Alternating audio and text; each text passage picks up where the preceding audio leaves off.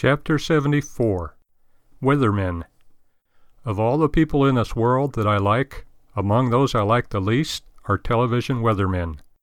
This past fall, winter, and spring I traveled, as usual, back and forth across the country.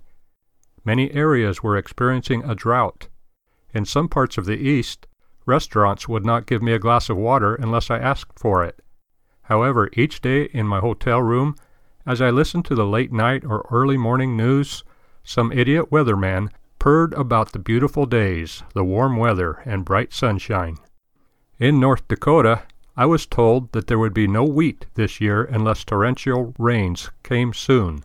The weathermen said, More beautiful weather tomorrow.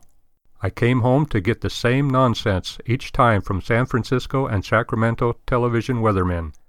Don't these city yokels know that rain and snow are needed to grow food?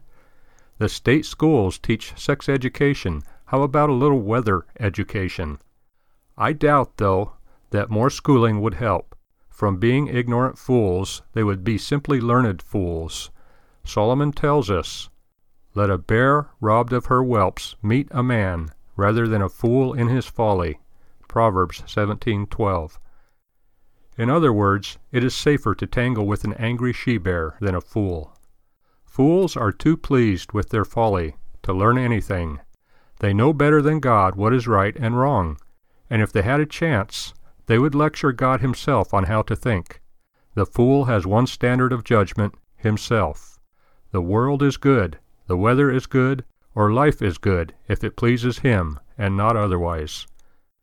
This is why Solomon says it is far better to be a poor man with integrity than a fool with a perverse mouth. Proverbs 19:1. This past winter we have seen a shortage of rainfall in many areas, but no shortage of fools.